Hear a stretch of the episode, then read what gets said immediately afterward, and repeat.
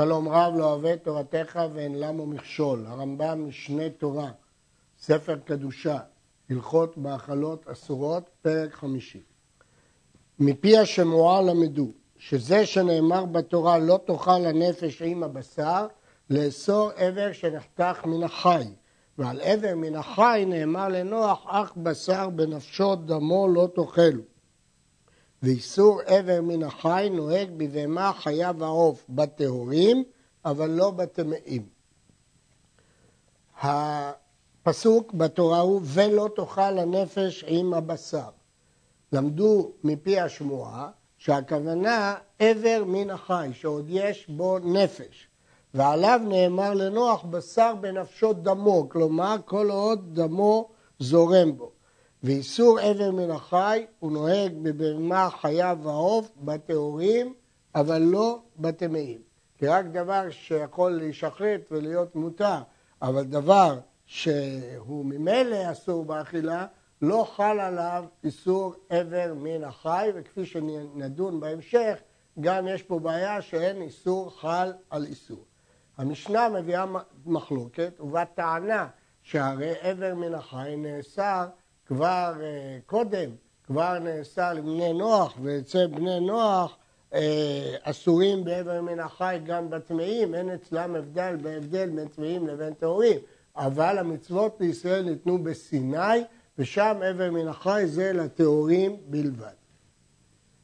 אחד עבר שיש בו בשר וגידים ועצמות, כגון היד והרגל, ואחד עבר שאין בו עצם, כגון הלשון והביצים והטחול והכליות והלב וכיוצא בהם. אין הבדל אם יש עצם או אין בו עצם, אלא שהעבר שאין בו עצם, בין שחתך כולו, בין שחתך מקצתו, הרי זה אסור משום עבר מן החי, כי אין הבדל בין מקצתו לכולו. והעבר שיש בו עצם, אינו חייב עליו משום עבר מן החי עד שיפרוש כבירייתו, בשר וגידים ועצמות, כי העבר הזה מורכב מבשר, גידים ועצמות. אבל אם פירש מן החי בשר בלבד, חייב עליו משום טרפה כמו שביארנו, לא משום עבר מן החי. כלומר, אם יש בעבר הזה בשר, גידים ועצמות, ופירש רק בשר, כבר למדנו לעיל בפרק ד' הלכה י', שהאיסור הוא משום טרפה ולא משום עבר מין החי. הרעב"ד חולק ומסיג ואומר שעבר שאין בו עצם גם הוא בשר, וכיוון שהוא בשר חייבים עליו רק משום טרפה, ומחלוקתם תלויה בביאור הסוגיה. הלכה ג' האוכל מעבר מן החי כזית לוקה, ואפילו אכל עבר שלם. אם יש בו כזית, חייב. פחות מכזית, פטור. כל אכילה היא בכזית. ועבר שלם אין לו דין של בריאה, ולכן רק אם הוא יאכל כזית, הוא חייב. חתך מן העבר כברייתו, בשר, גידים ועצמות כזית ואכלו, לא כן. ואף על פי שאין בו בשר אלא כלשהו, כי העבר כולל בשר, גידים ועצמות. אבל אם הפריד העבר אחר שתלשו מן החי, והפריש הבשר מן הגידים ומן העצמות, אינו לוקח שיאכל כזית מן הבשר לבדו, ואין העצמות והגידים מצטרפים בו לכזית, מאחר ששינה בריאתו. כיוון שהוא ניתח אותו והפריש בין הבשר לבין העצמות והגידים, עכשיו דין אכילה הוא רק בבשר, כמו שלמדנו תמיד שהעצמות והגידים אין בהם דין אכילה. וכאן צריך להיות בבשר עצמו כזית. הרמב"ן משיג עליו שהרמב"ם לא היה צריך להגיד את זה, זה פשוט בגלל ההלכה הבאה שנלמד תכף. חילקו לעבר זה ואכלו מעט מעט, אם יש במה שאכל כזית בשר, חייב, ואם לא, פטור. אם הוא חילק אותו, צריך דווקא כזית בשר. שואל הרעב"ד בהלכה הקודמת, אם כן, פשוט שכל פעם שחילקו את העבר צריך כזית בשר. לקח כזית מן העבר כברייתו, בשר, גידים ועצמות ואכלו, כאחד, אף על פי שנחלק בפיו, בפנים קודם שיבלענו, חייב, רק כשהוא לועס אותו, הוא מחלק אותו לחתיכות. ואמרנו שעבר שחילקו אותו לחתיכות צריך כזית בשר. אז לכאורה רק אם הוא בולע? לא. אפילו אם הוא לועס ומחתך בפה, זה נקרא שהוא אכל את החתיכה מהעבר שלמה, לא מנותחת ולכן הבשר, הגידים והעצמות מצטרפים לכזית. הלכה ה' תלש עבר מן החי ונטרפה בנטילתו ואכלו חייב שתיים משום עבר מן החי ומשום טרפה שהרי שני האיסורים באים כאחד. הרמב"ם פוסק שאין איסור חל על איסור ולכן אם היה טרפה ואחר כך הוא תלש עבר מן החי, אין איסור עבר מן החי חל על הטרפה. כיוון שהייתה כבר טרפה, אין איסור חל על האיסור. אבל אם היא לא הייתה טרפה, ובנטילתו את העבר הוא הפך אותה לטרפה, אז עכשיו בבת אחת חל על זה דין עבר מן החי כי הוא תלש עבר, וחל על זה דין טרפה כי הוא הטריף את הבהמה. כיוון שזה היה בבת אחת, אז יש לנו כלל ששני איסורים שחלו בבת אחת, חלים. ולכן הוא לוקה שתיים, הוא לוקה פעמיים מלכות, חייב שתיים. וכן התולש חלב מן החי ואכלו, לוקה שתיים, משום עבר מן החי ומשום חלב. הוא תולש חלב מן החי. לכאורה זה כבר היה אסור מדין חלב. אם כן, אין איסור חל על איסור. מדוע שיבוא עבר מן החי ויחול עליו? הרי כאן אי אפשר להגיד שזה בבת אחת, כי איסור חלב היה קודם. ואם כן, מדוע הרמב"ם אומר שלוקה שתיים גם משום עבר מן החי? התשובה היא מפני שאיסור עבר מן החי רואים אותו כאיסור מוסיף, שבתחילה החלב היה אסור רק לישראל, ובשעה שתלש אותו מן החי, נוסף עליו איסור לבני נוח. לכן זה נקרא איסור מוסיף. וכן, תלש חלב מן הטרפה ואכלו לוקה שלוש. איסור החלב ואיסור מוסיף של עבר מן החי ואיסור כולל של הטרפה. למה איסור כולל של הטרפה?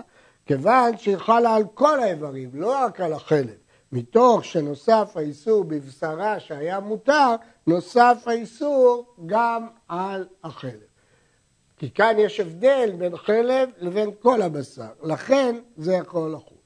עדיין יש פה קושי, שהרי אנחנו רואים פה שאם הוא תלש חלב מן הטרפה ואכלו, אז גם איסור עבר מן החי נוסף על איסור טרפה. מדוע? מכיוון שהוא מצטער, אסור גם לבני נוח. אז אם כן, מדוע למעלה אמרנו שכשהוא חתך עבר, אז רק כשהוא הטריף אותה, אבל אם הייתה טרפה קודם, הוא לא חייב שתיים. מדוע? הרי רק בבת אחת. מדוע? גם אם יהיה זה אחר זה, הרי איסור עבר מן החי הוסיף איסור לבני נוח. קושייה זו שאלו האחרונים ודנו בה בהרחבה. הלכה ו' בשר המדולדל בבהמה ועבר המדולדל בה, כלומר בשר ועבר שעדיין מחוברים לגוף הבהמה, אבל רובם כבר נפרדו מגופה. אם אינו יכול לחזור ולחיות, אם כבר נימי אדם נחלשו והעבר הזה לא יוכל להבריא יותר, אף על פי שלא פירש אלא אחר שנשחטה. למרות שבפועל הוא לא פירש מהבהמה אלא אחר שנשחטה, אסור. למה אסור? כי סוף סוף הוא לא פירש, ואין לוקים עליו. למה לא לוקים עליו? כי כבר הוא לא יכל לחיות, אז אין לזה שם של עבר מן החי, כי הוא לא יכל לחיות. אז מצד אחד אסור, כי הוא עדיין לא פירש, אבל מצד שני לא לוקים עליו. כי השחיטה שמכשירה את בשר הבהמה איננה גורמת לעבר שנחשיב אותו כאילו נפל כשעדיין הוא בחיים. ואם מתה הבהמה, אם היא לא נשחטה, אלא היא מתה, רואים אותו כאילו נפל מחיים. אם מתה הבהמה, לא נשחטה, אנחנו רואים כאילו העבר נפל מחיים, לפיכך לוקים עליו משום עבר מן החי. למרות שהוא לא יכל לחזור ולחיות. אבל כיוון שהיה מחובר לבהמה, וכיוון שהוא לא שחט, אלא הבהמה מתה, אנחנו אומרים שמיתה עושה ניפול, אנחנו רואים כאילו זה נפל קודם, וכיוון שאנחנו רואים שכאילו זה נפל קודם, אז לוקים עליו משום עבר מן החי. אבל אם יכול לחזור ולחיות, אם נשחטה הבהמה, הרי זה מותר. אם העבר יכול ולחיות, אז השחיטה הכשירה אותו, זה בכלל לא עבר מן החי, כי הוא למרות שהוא היה מדולדל, הוא יכל לחיות. שמט עבר, או מעכו, או דחו, כגון הביצים שמעך אותם או נתקן, הרי זה אינו אסור מן התורה, שהרי יש בו מקצת חיים, ולפיכך אין מסריח. למרות שאסור לעשות את זה מדין סירוס, אבל יש בו עוד קצת חיים. כיוון שיש לו עוד קצת חיים, כעובדה שהוא לא מסריח, רואים אותו כאילו עדיין חי. ואף על פי כן אסור לאוכלו ממנהג שנהגו כל ישראל מקדם, שהרי הוא דומה לאבר מן החי. סוף סוף זה דומה לאבר מן החי, ולכן בכל מקרה יהיה אסור לאכול אותו מדין מנהג. יש שאומרים שלא נהגו את זה כל ישראל, אבל בכל אופן זה המנהג. עצם שנשבר, אם היה הבשר או העור חופה רוב עוביו של עצם הנשבר ורוב היקף השבר, הרי זה מותר. מדוע? כי זה עדיין לא אבר מן החי, וכשתשחרר את הבהמה זה יהיה מותר. ואם יצא העצם לחוץ, הרי האבר אסור. וכשישחוט הבהמה עוף יחתוך במקום השבר ישליכו והשאר מותר. כמובן, מדברים לא בשבר שמטריף את הבהמה. שבר שמטריף אז כל הבהמה אסורה. שבר שלא הטריף את הבהמה, ואנחנו רק רוצים לדון האם החלק הזה שנשבר הוא כמו אבר מן החי ואז השחיטה לא תתיר אותו. אז אם רוב העצם, אם יצא העצם לחוץ, הרי האבר אסור. אבל אם רוב עוביו ורוב היקפו נשאר, הרי זה מותר.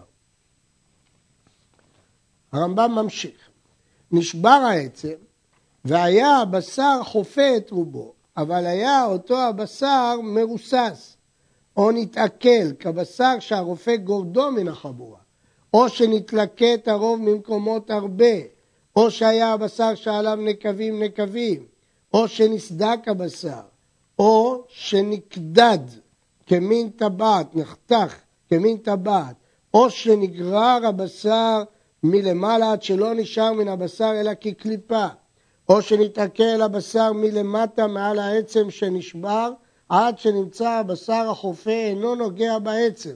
בכל אלו מורים לאסור עד שיתרפא הבשר.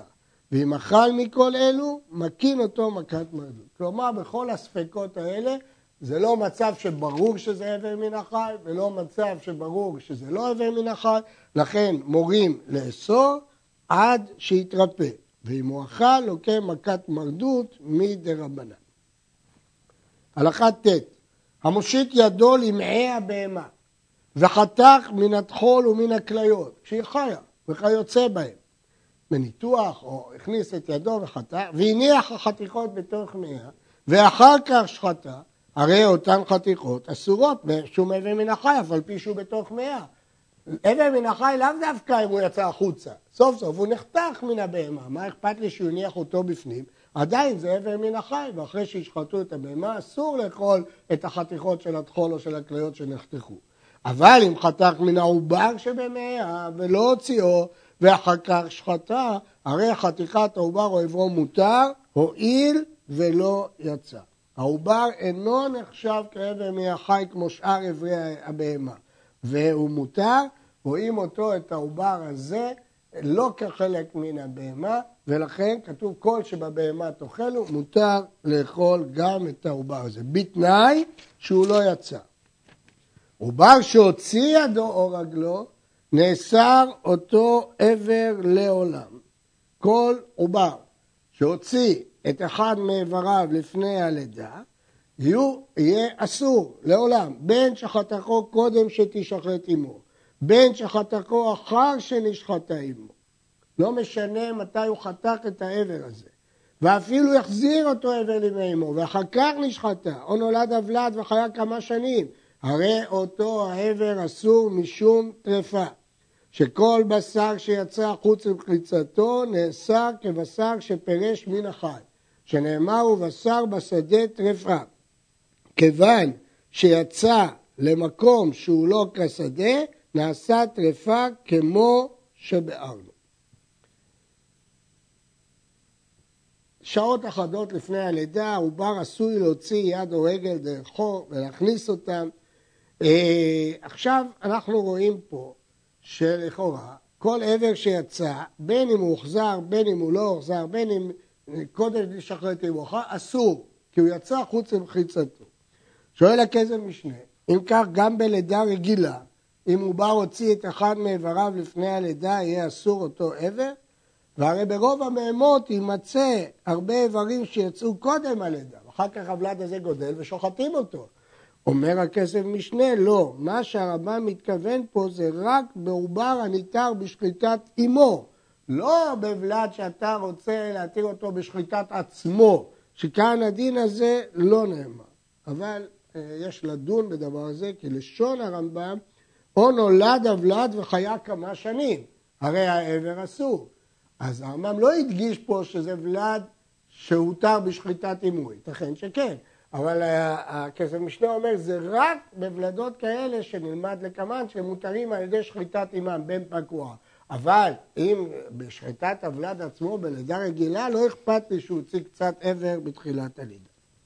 הוציא מקצת העבר ונשאר מקצתו בפנים. אפילו לא נשאר אלא מיעוטו, לא אומרים שהמיעוט ילך אחרי הרוב. היוצא אסור, שבפנים מותר. מה שבחוץ יש לו דין בשר בשדה, טרפה, ומה שבפנים מותר.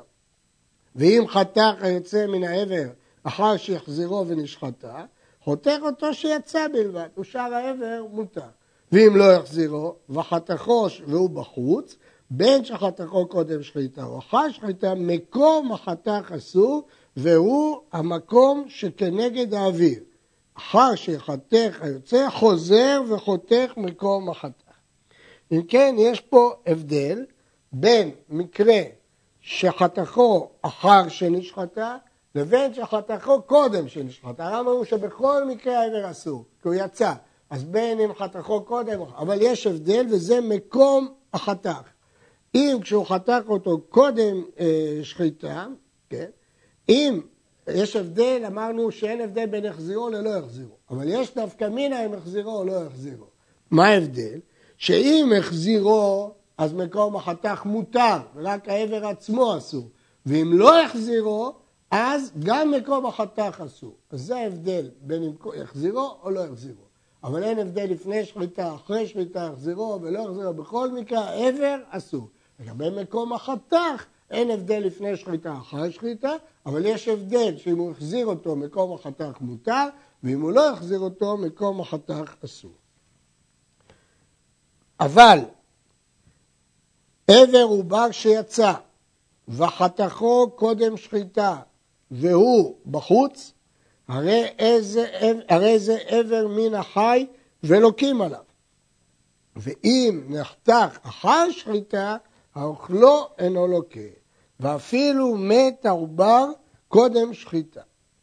אומר הרמב"ם, עבר שיצא, אמרנו שהוא נאסר בין קודם שנשחט ובין אחר שנשחט. אז משמע שזה איסור.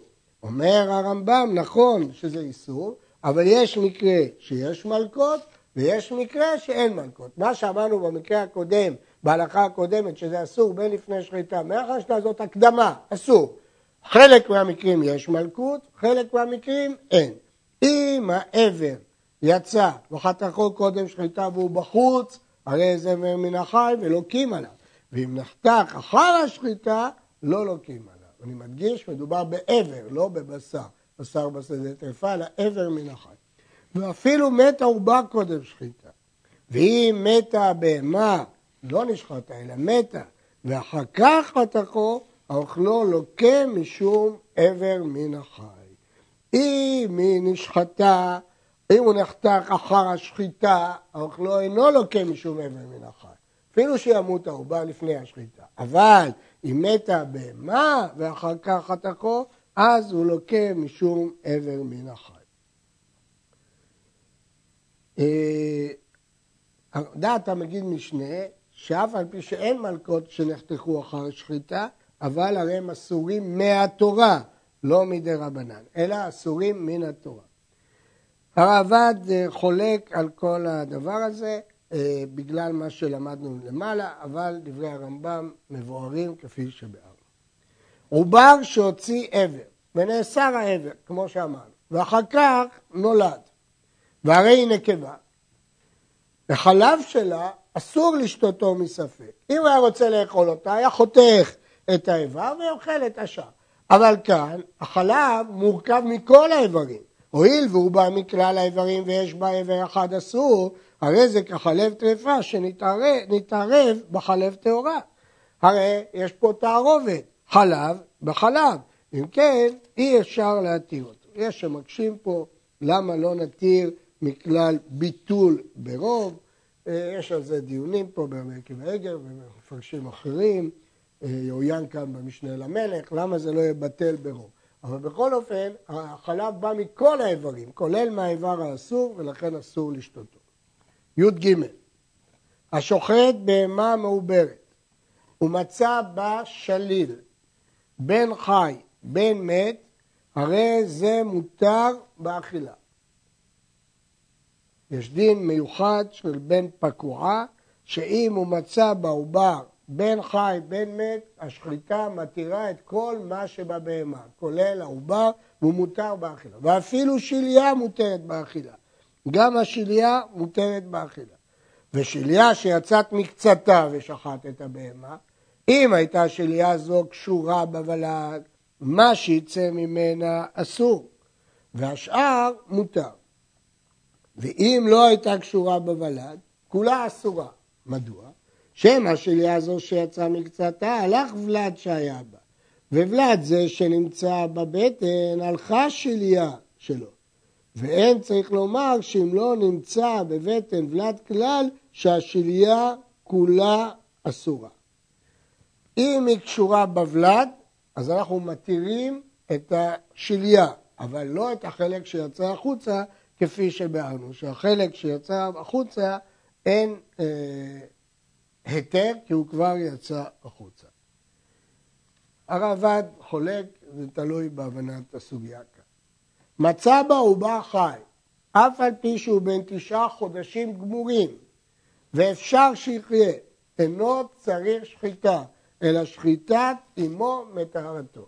במחלוקת תנאים, הלכה פוסק הרמב"ם ששחיטת האם מטהרת את הבלד. וכותב הרמב"ם בפירוש המשנה, ואינו צריך בדיקה, שאין הטרפה או סרטו, כיוון שהוא אצלנו כבעל חיים שחוט. ואם הפריס על גבי קרקע, אם הוא יצא החוצה והתחיל ללכת, צריך שחיטה. אם כבר הוא יצא החוצה צריך שחיטה, זה דין דה רבנן, שכיוון שהוא הפריס על גבי קרקע ועמד כמו בריאה עצמאית, הוא צריך שחיטה. קרע את הבהמה, לא שחט אותה, אלא קרע אותה, או שחט בהמה טרפה, שהשחיטה לא התירה. הוא מצא בה בן תשעה חי, צריך שחיטה להתירו, ואין שחיטת אמו מועלת לו, כי הוא לא שחט את אמו, או שאמו הייתה טרפה, אז השחיטה היא לא שחיטה, אז העובר צריך שחיטה. כלומר, בהלכה הקודמת, שחיטת האם התירה גם את העובר. ואם לא גמרו לו חודשיו, אף על פי שהוא חי בימי הטרפה, הרי זה אסור, מפני שהוא כאבר מאמו. כל מה שאמרנו עכשיו זה בין אה, תשעה חודשים גמורים, אז אנחנו מתירים בשחיטת אמו. אבל אם לא גמרו לו חודשיו, והוא נמצא חי במעי הטרפה, הרי זה אסור בגלל שהוא כאבר מאמו. כיוון שאימו טרפה, אז גם הוא טרפה. כל עובר שהוציא ראשו והחזירו, ואחר כך שחט את אמו, אין שחיטת אמו מועלת לו, והרי הוא כילוד וצריך שחיטה. כיוון שהוא כבר הוציא את ראשו, הוא נחשב כילוד, ולכן שחיטת אמו איננה מטהרת. עד